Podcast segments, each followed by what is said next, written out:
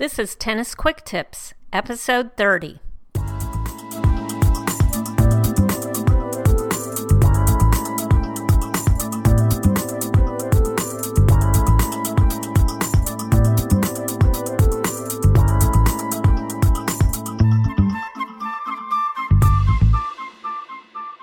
Hey, it's Kim from TennisFixation.com, your host for the Tennis Quick Tips podcast. With every episode, Tennis Quick Tips gives you a quick and easy tip to improve your tennis game and to make sure you're having fun every time you step on court. In this episode, I'm going to give you a few tips on how to hit a better return in your next match. These tips are coming directly out of my new ebook, Real Tennis Tips for Real Tennis Players, which launches tomorrow, Tuesday, February 18th.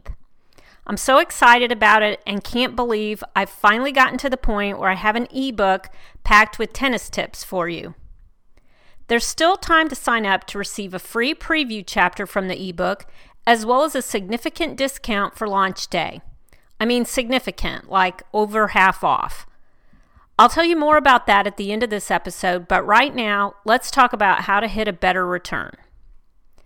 Something I've always found interesting is that everyone talks about how your serve is the absolute most important shot you hit in a tennis match, but no one ever says much about the return. You can find books, DVDs, magazine articles, and online courses all dedicated to helping you get a better serve. But not so much is out there telling you how to get a better return. And I find this weird because if you think about it, you hit just about as many returns as you hit serves. Whether you play singles or doubles, in any match you play, you return pretty much the same number of balls as you serve. Sure, if you go to deuce a lot, you may serve a lot more balls. But that means your opponent is returning a lot more balls, and that could be you if you're not the server in the deuce game. So I'm guessing that over time it all kind of evens out. So, why aren't we all trying to hit better returns? Yes, the serve is the one shot you absolutely control, but the return is a close second to that as far as how much you control. Think about it when you hit a return, you know the ball is coming to you. Even in doubles, you know when it's your turn to return, the ball is going to be served to you, not to your partner. There's no chance it's going to anyone else. Even in no ad games, you know exactly when you're going to be the returner.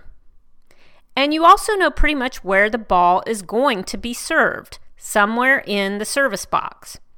While there are a number of targets within that service box and you don't always know exactly where the serve will land, you do know that the ball must land somewhere within the service box. So you always have at least a vague idea of what's coming to you. And finally, you can get some great clues about the type of serve you're going to get by watching your opponent and paying attention to what's happening in your match. This is usually less true of the other shots you hit back during a match when you may be on the run, completely out of position, or even have your back to the net. So, since the return is a shot you know you're going to have to hit over and over throughout a match, why aren't you working on hitting a better one? Well, here are a few tips that will help you do just that. First, make it a priority to get your return back. Think about what I said earlier. You're going to get about the same number of chances to return the ball as you do to serve the ball. Don't just give your opponents free points by missing your return. That's the equivalent of hitting a double fault.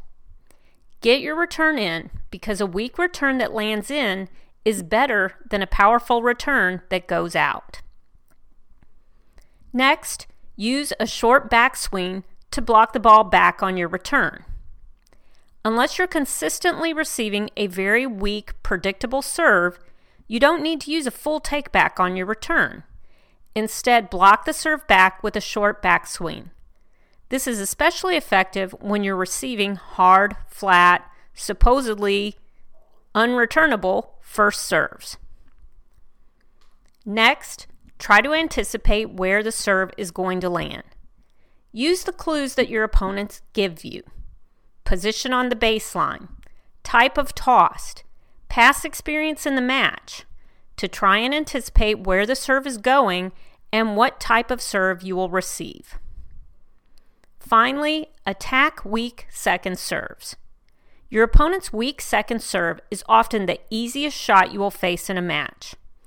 Many players have bullet first serves and marshmallow second serves.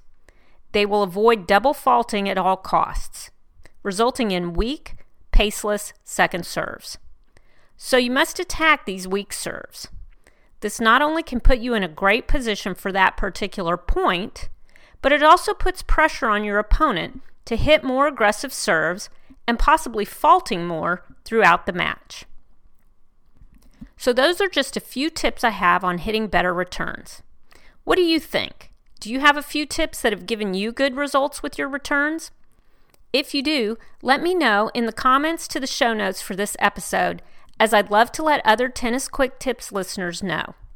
You can find the show notes over at tennisfixation.com slash quicktips30. At the beginning of this episode, I mentioned my upcoming ebook, Real Tennis Tips for Real Tennis Players. The tips I've given here on hitting better returns are just a few of the many, many tips I give in that book. If you like listening to the Tennis Quick Tips podcast, I think you'll love this book. You can find out more information about the ebook and sign up to get a free preview chapter as well as a significant discount when the book launches by visiting tennisfixation.com slash real tennis tips. I'll be offering this discount only to those people who sign up before the launch date. So if you're interested, be sure and visit that page on my site before February 18.